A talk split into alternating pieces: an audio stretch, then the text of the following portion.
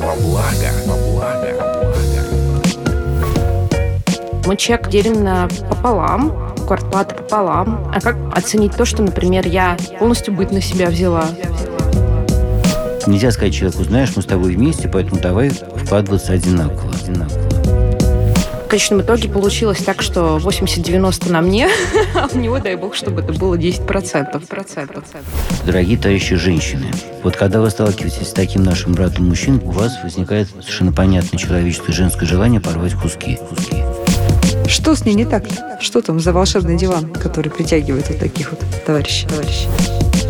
Эта материя так устроена, что любые следующие отношения начинаются с той же точки, на которой остановились предыдущие. Здравствуйте, это подкаст «Страхи и ошибки». Мы продолжаем говорить о проблемах в семье в личных отношениях. Приглашаем разных гостей, разных героев и рассматриваем их жизненные ситуации. Как правило, такие ситуации, которые, ну, знаете как, они, конечно, уникальны в каждой семье, в каждом доме, в каждой квартире, но мы часто проводим параллели понимаем, что не так уж велико это разнообразие этих случаев и проблем, с которыми мы сталкиваемся в семье. У нас сегодня в гостях Анастасия, и свою историю, свою проблему она формулирует так. Мужчины, с которыми я встречаюсь, перестают работать и ложатся на диван. Что не так со мной? Что я делаю не так? Все правильно? Да, да, все верно. Ну что, у нас сегодня в студии великий Александр Колмановский, который попробует разобраться, с вами ли что-то не так, или с диваном, или, может быть, с жизнью вообще. Здрасте, Александр. Здравствуйте. Ну, расскажите вашу историю нам. Моя история, да, наверное, как вы правильно заметили, знакома многим девушкам, и так или иначе сталкивались с ее аспектами многие. У меня были серьезные отношения с молодым человеком. Мы вместе жили. На тот момент, когда мы встречались, в принципе, все было хорошо. То есть... Он работал? Да, он работал. Он работал, он в зарабатывал. кафе платил за кофе за ваш? Да. Угу. Платил за кофе, и даже не только за кофе, и подарок сделал. Даже мне помню, на первое свидание музыкальный инструмент мне подарил. Ничего себе. Он увлекался игрой на традиционных музыкальных инструментах. Это были гусли. Вот он мне гусли подарил. Так продолжалось где-то месяца, наверное, 3-4, и где-то месяц на пятый, или я уже не помню, шестой, мы начали вместе жить. Жили мы у меня, в моей квартире, и как бы вот с этого момента уже что-то пошло не так. Молодой человек решил уволиться со своей постоянной работы у него остались какие-то... На гуслях играл там на своей постоянной работе? Нет, постоянная работа у него была продавец в книжном магазине. Угу. А гусли, игра на гуслях у него были в качестве подработки и преподавания игры на гуслях тоже у него было в качестве подработки такой как бы. Соответственно, с книжного магазина он решил уволиться. Потом он э, решил, что ему, ну, в принципе, достаточно вот этих вот каких-то нестабильных маленьких заработков. И нормально. Ну а что, снимать квартиру не надо, по поводу продуктов. Сначала это было, знаете, как сейчас же модно вот эта вот система 50 на 50. Как бы мы же такие девушки сейчас прогрессивные все, самодостаточные. И дабы показать эту самодостаточность, я придерживалась вот этой вот системы 50 на 50. В смысле, то есть, что 50% вы покупаете да? продукты, 50% он? Да, то же самое в оплате mm-hmm. квартира, э, коммунальные услуги. 50% я, 50% он. И вроде как бы система-то ну, логична и действенна. Однако в процессе выяснилось, что это не то, что очень сложно, практически невозможно жить 50 на 50, потому что, ну, прекрасно, мы чек делим на пополам, квартплата пополам, а как оценить то, что, например, я полностью быть на себя взяла? То есть уборка, готовка, завтраки, обеды, ужины. А, а он что делал? Вот, вот, вот он просто... Лежал на диване, как с этого начали. Но он там, не знаю, что он в телефоне что-то там делал. Играл в компьютерные игры. Играл в компьютерные игры. Да. это важное такое обстоятельство, потому что может быть там какая-то зависимость. Ну вот он играл какие-то компьютерные игры, ходил на свои вот эти вот встречи, тусовки с друзьями, которые интересуются тоже вот этой вот такой хобби игрой на традиционных инструментах и тому подобное и так далее. Еще какие-то хобби у него появились, вроде там, не знаю, э, как-то лепка, вырезание из дерева, вот, короче, вот эти все традиционные ремесла. Вот как-то так. И в конечном итоге 50 на 50 получилось так, что 80-90 на мне, а у него, дай бог, чтобы это было 10%. Ну, вы обсуждали с ним наверняка это же? Как-то постепенно накапливалось все? Ну да. Вы понимали, что в этом месяце он ничего не делал, следующий он лежит на диване. Вы как-то в диалог-то с ним вступали по этому поводу? Безусловно, я говорила ему, что мне кажется, что у нас что-то не так происходит, потому что все на мне почти. А, я делаю все. Я на тот момент устроилась работать в такое серьезное СМИ, но это было несколько лет назад. И у меня было очень много работы. Соответственно, зарплата у меня была тоже уж по сравнению с ним-то точно нормальная, с его какими-то вот этими нерегулярными заработками. Так помимо вот этой работы, у меня еще быт весь на мне. Еще, знаете ли, я его не устраиваю там, не так села, не так встала, не то сказала, не туда положила куртку, убралась ты плохо, и какао ты сварила неправильно. Какой ужас. И что, и сколько вы это терпели? Где-то месяца три, наверное. Потом вы его выгнали или он ушел? Было как? Я эту ситуацию решила обсудить со своими родителями. На тот момент мой папа был еще жив, и он мне сказал сразу, он сказал мне, Настя, это вообще противоречит всей концепции, когда женщина нравится мужчине. Он говорит, ты, конечно, можешь делать, что хочешь, ты взрослый человек, но я бы на твоем месте не продолжала эти отношения. Ну, я подумала над этим, и буквально через несколько дней я вернулась с работы. Лежала его сумка, из этой сумки ну, я в сумке не считаю нужным проверять там своих мужчин и там в их телефонах смотреть, копаться. Нет, но просто эта сумка была открыта, и из этой сумки вот так вот выглядывала фотография девушки. Я такая смотрю на эту сумку, подхожу к ней, достаю эту фотографию. Понимаю, что я эту девушку помню, знаю, что он постоянно с ней, что-то какие-то переписки у него, знаете, как эти уведомления в соцсетях бывают, всплывают. И я эту сумку беру вместе с этой фотографией и вот так вот кидаю ему в лицо. И, собственно, говорю, как бы, дорогой, вот к ней и уходи. Вот. Огонь. Так. Настя, а, ну я так понимаю, что эта история повторяется. То есть вы периодически нарываетесь на мужчин, которые вот, вот так себя ведут. Да, вы правы. Возможно, не прям так, но ну, похоже. тенденция имеет место быть. Ну что, Александр, меня, честно говоря, мало волнуют ее мужчины. Да? Меня волнует наша прекрасная, симпатичная Настя. Спасибо. Что с ней не так-то? Что там за волшебный диван, который притягивает вот таких вот товарищей? Я пока не услышал ни про какую тенденцию, но даже вот этого эпизода самого в себе достаточно. Он очень веский, очень важный, емкий и потому что травматичный, к сожалению, и потому что во многом показательный. Что он показывает? Настя, смотрите, я открыт сомнению. Все, что я произношу, надо воспринимать сугубо сослагательно. Ну, там целая большая жизнь прожита, что-то про это узнал в течение 10 минут, это, конечно, более чем поверхностно. Но, предположительно, это два человека, и не будем говорить там о какой-то страсти, любви, то ли есть, то ли нет, но чего точно нет, это нормальная, самая простой человеческая дружба когда двое просто дружат. И вот если представить себе, в каком контексте, при каких отношениях эта ситуация была бы невозможна, когда один пашет, а другой с дивана на это смотрит. Это когда это два приятеля, неважно кто какого пола. Что такое эта дружба? Это когда двое друг друга просто реально вникают, интересуются, как у тебя, что там, что с родителями, что с прошлыми историями, что с мечтами и так далее. И чем отличается настоящая дружба от хорошей поверхностной, которой тоже в жизни полно, это нормально. Разговоры могут быть одни и те же между двумя людьми, там про мужчин, про женщин, про тряпки, про деньги, про что хочешь. Но если это настоящая дружба, то эти разговоры всегда затрагивают что-то самое проблемное, что у человека есть. А у этого мужчины, которого вы описываете, какая-то очень серьезная проблема с социализацией. Это какой-то сильно не нашедший себя человек. Если бы это было иначе, он бы не залег дома, в берлогу. И человек, который претендует на близость с ним, прежде всего общечеловеческую дружескую, он накладывает руку на этот пульс. Сигизмунд, а вот чем хотел бы заниматься? Вот волшебная палочка. Все возможности есть. Можем устроиться куда хочешь. Допустим, фантазируя. Можно любое образование положить в голову. Не корчу в карман. Что хотел бы делать? Ой, Настя, вот только останься со своей психологией. Не грузи меня сегодня.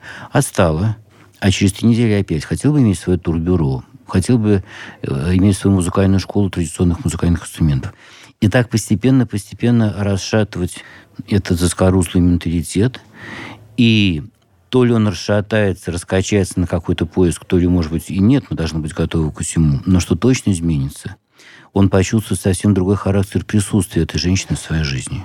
И вот к такой близости к такой женщине он не сможет остаться эмоционально равнодушным. Ну, пошли там и вари какая как хочешь. Подождите, ну это выглядит так, что вот, значит, э, идет Настя, находит такое сокровище, да, и начинает в него со всей дури вкладываться, да, вкладывать себя, вкладывать и вкладывать. А там дальше с неясным результатом то ли это вложение, так сказать, откликнется, то ли нет, потому что паритета в, самом, ну, в начале отношений и в развитии отношений паритета нет. Но это же нечестно, это несправедливо. Вот смотрите, как говорит герой «Белого солнца пустыни», дорогие товарищи женщины. Вот когда вы сталкиваетесь с таким нашим братом-мужчиной, с такими сюжетами, у вас возникает совершенно понятное человеческое женское желание порвать куски. И в самом начале Настиного рассказа вы, Наталья, в сердца спросили, вы хоть успели его сама бросить, и он ушел. Для такого разговора психолог не нужен. Вы можете собраться в женской компании, волю отвести душеньку. Ну, психолог у нас здесь вы. Да. А я, к сожалению, буду говорить все поперек. Никакого, надо забыть о каком бы то ни было паритете. Паритет не постулируется, паритет не насаждается. Паритет нарабатывается или не нарабатывается. И для этого этот опыт надо поставить. Нельзя сказать человеку, знаешь, мы с тобой вместе, поэтому давай вкладываться одинаково так, казалось бы, можно договориться на старте, и вы вроде бы договорились 50 на 50, но это сразу отдавало какой-то юриспруденции, а не теплыми, интимными человеческими отношениями. Подождите, давайте, вот извините, перебиваю вас, но давайте вот я на, том, на таком уровне, на котором я вижу по-женски и на, на бытовом, может быть, да, что человек увидел, что есть такая Настя, активная, да, проактивная, которая зарабатывает деньги, покупает еду, вот у нее жилье, вот у нее есть диван. И он в какой-то момент понял, что можно просто поднять лапки и немножко отдохнуть. Угу. И немножко поездить на шее у этой девочки. Понимаете? И здесь может быть ее вина, как мне, если бы я на таком обывательском уровне, да, как взрослая женщина говорила ей, как младшей своей подруге, что Настя, может, ты ему позволила? А может быть, если бы ты не готовила ужин ему каждый день, говорил, дорогой, мясо купи, будет ужин. Да? Не нравится, как убрала? Вперед, пылесос за дверью стоит. Для этих подсказок, вот. повторяю, не нужно быть профессионалом. На это мы обыватели гораздо. Для того, чтобы этот вопрос как-то структурировать, надо сформулировать вопрос. Чего кто в этой ситуации хочет. Угу. Если э, женщина на вашем месте хочет именно с этим мужчиной, именно с ним, то тогда не пожизненно, но на каком-то достаточно длительном старте только в белом халате медсестры. Потому что он недееспособен. Он действительно недееспособен. Да, это очень соблазнительно, увидев такую активную, как вот Наташа сказала, проактивную женщину, зарабатывающую, заботливую, очень соблазнительно этим злоупотребить, но это не единственное, из чего этот, этот человек состоит. У него еще есть к ней какие-то чувства или нету. У него еще есть какая-то социализация или нету. И этим всем надо заниматься. Угу. Если с ним этим заниматься не хочется, тогда точно надо его оставить. Никаким не купленным мясом никакого паритета не добьешься. И можно от него уйти, но только надо понимать, что в других отношениях другим будет только имя. Ну вот да, вот в этом вот самая это, главная что, проблема. Ведь mm. за, мы из-за кадром-то мы уже знаем, что эта ситуация у Насти на самом деле не уникальная, не единичная, а ее другие отношения так или иначе были похожи по своей конфигурации, по своему профилю на эти. И на огромное вот. количество других отношений, которые женщины чувствуют себя неудовлетворенными. Потому что Почему? они ждут, потому что вы ждете от нас, от нашего брата мужчины, чтобы он сам по себе был замечательно дееспособным, ответственным, брал бы на себя и не злоупотреблял бы твоими возможностями. Mm. И это наше ожидание извечное, но оно и по-человечески очень понятно. Всем на свете трудно, а женщине особенно трудно. Женщина, конечно, гораздо труднее живется. И поэтому вечная мечта о чуде, вот как-то такое сейчас сложится, мне станет хорошо. И к несчастью большому, эта мечта подпитывается всей мировой культурой и прежде всего сказками – где двоим достаточно чудесным образом встретиться, чудесным образом совпасть, и все. И жили 120 лет, и счастливо умерли в один день. Если посмотреть на эти отношения, просто на отношения угу. человеческие, не обязательно матримониальные, ну, не знаю, с позиции даже просто физики, все ценные ресурсы в природе очень трудно достижимы. Энергетически бедной травы полно, а энергетически богатого мяса мало, и за ним надо побегать, еще неизвестно, кто чем мясом окажется такой исключительно ценный ресурс, как живой человек, со своей отдельной жизнью, чтобы он взял, сосредоточился на мне, на моей жизни, чтобы он поступал со своими интересами ради моих интересов, но не может быть, что такой ресурс мне достался бы просто чудом, счастливо совпали и все.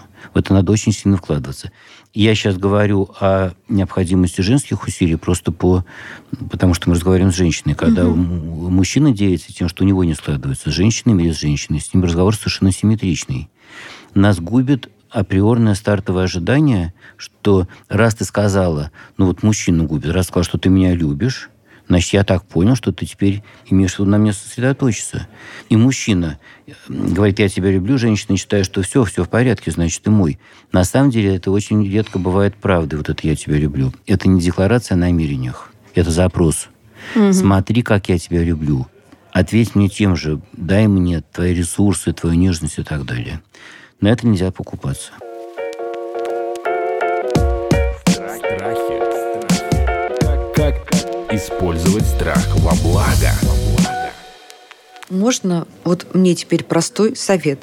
Как Насте прервать эту цепочку, что каждый ее новый мужчина все равно достигает этого дивана и перестает вкладываться в их жизнь, в их быт, в их отношения хотя бы на равных. Но мне кажется, она позволяет так. Или она выбирает изначально вот этих вот, не знаю, как сыночков. В этой постановке вопроса опять и опять невольно звучит совет не позволять ему садиться себе на шею. Mm. Это прямой призыв к антагонистическим отношениям. Тут победителей не будет. Если все-таки пытаться действительно какой-то совет сформулировать, мне кажется, что эта проблема шире, чем проблема вот таких обломов, на которых женщины тоже попадают и спускаются о них. На материнском инстинкте, вероятно, да? Это проблема э, любых не складывающихся отношений с мужчиной. Когда-то вот он такой диванный, когда-то какой-то, наоборот, тиран, и, и все только по-моему. Он входит в комнату, где женщина лежит на диване, смотрит телевизор и молча его выключает и так далее. Что с этим делать, чтобы эту цепочку прервать? Угу. Это до начала отношений по возможности, пока еще не произошло такого эмоционального западения друг на друга. Приучиться смотреть на нашего брата-мужчину не как на какой-то мужчину, ответственный, зрелый и так далее, а на как объект своей возможной опеки как на маленького недолюбленного мальчика, каковыми мы все реально являемся, как и маленькие недолюбленные девочки. Девочками, да. И присматриваться. И прежде всего, знаете, в каких проявлениях, в каких состояниях человек особенно показателен, чтобы оценить перспективу или невозможность перспективы с ним. При каких? В конфликте, в стрессе. Как он ведет себя с людьми, которые его раздражают. Как он ведет себя с людьми, которыми он должен денег. Угу. Которым он должен денег. С трудными родителями, со своими былыми там женщинами и так далее. И в каких-то случаях, знаете, как бывает, какие-то детские плачущие лички трогают, а какие-то вызывают раздражение. И тут то же самое. Какую-то женщину одно и то же мужское, ну там, не знаю, скажем, бахвальство или скупость раздражают, а какую-то женщину тронут. Вот это ее мужчина. Mm. А может быть, э, стоит, вот вы говорите, до какой-то эмоциональной привязки как-то присмотреться к нему, может быть, стоит поговорить и задать какие-то вопросы, вот, э, чтобы понять, насколько этот мужчина будет себя вот так вот вести? Точно нет. Нет, да? Точно нет. То есть не, не задавать этих вопросов все равно не получится, чтобы я вам не сказал. Конечно, они будут общаться и болтать. Но, конечно же, он будет как можно эффективнее разворачивать павлиний хвост и говорить все самое хорошее. Комментарии человека никогда не бывают показательными. Мы все стараемся выглядеть как можно более привлекательно. Показательно только поведение и прежде всего в конфликтах. Угу. Сложно. Не говорите.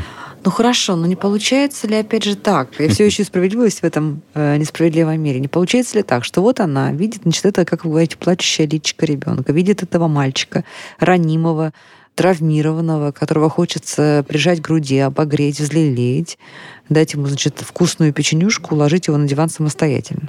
А потом она приходит в себя в какой-то момент, измученная работой, тут двумя детьми, кухней, бытом, зарабатыванием денег, денег и ответственностью, видит, что вот то, что она взлелеяла, то, что она опекала с умилением, оказалось э, каким-то, не знаю, ну, камнем на ногах, что ли неправдоподобная э, динамика, простите, ради бога, Наташ. Угу. Такого не бывает, если женщина до того, как родила эти двух детей и вырастила, действительно в этого мужчину вложилась, как в первого своего ребенка и самого неблагополучного.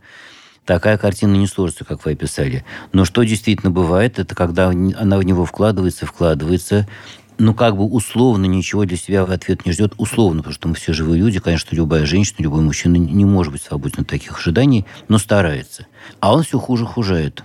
Он все не теплеет никак, он по-прежнему раздражается. И тогда действительно у него кончаются силы, и тогда руки опускаются, он из этих рук вываливается, и они расстаются. Но в наименее травматичной для нее редакции – у нее остается ощущение, что я что могла, то сделала. Но этот мужчина настолько инвалидизирован mm. с детства, настолько недолюблен, он мне не по силам. И, во-первых, травмы меньше, а во-вторых, эта материя так устроена, что любые следующие отношения начинаются с той же точки, на которой остановились предыдущие. То есть, если она ждала, ждала, чтобы он как-то навел на резкость, чтобы он взял на себя, чтобы он как-то повел себя по-мужски, и не дождалась. Она осталась с обидой, с травмой, и на всех будущих мужчин смотрит искоса с опаской. А он меня обидит или нет? А он меня возьмет на себя или нет? Это может быть неосознанная опаска, но довольно сильная. И с такой женщиной будет трудно любому мужчине, даже тому, которому она, в принципе, нравится. Он будет чувствовать эту напряженность. А в другом случае, если она вот старалась, старалась и не получилось, она под этим углом зрения будет смотреть на будущих мужчин. А он мне по силам или нет? Никто хороший, а плохой. И плохой. А кому хорошо, кому плохо. А его я попробую или не хочу пробовать взять на себя. И у него гораздо оптимистичнее прогноз.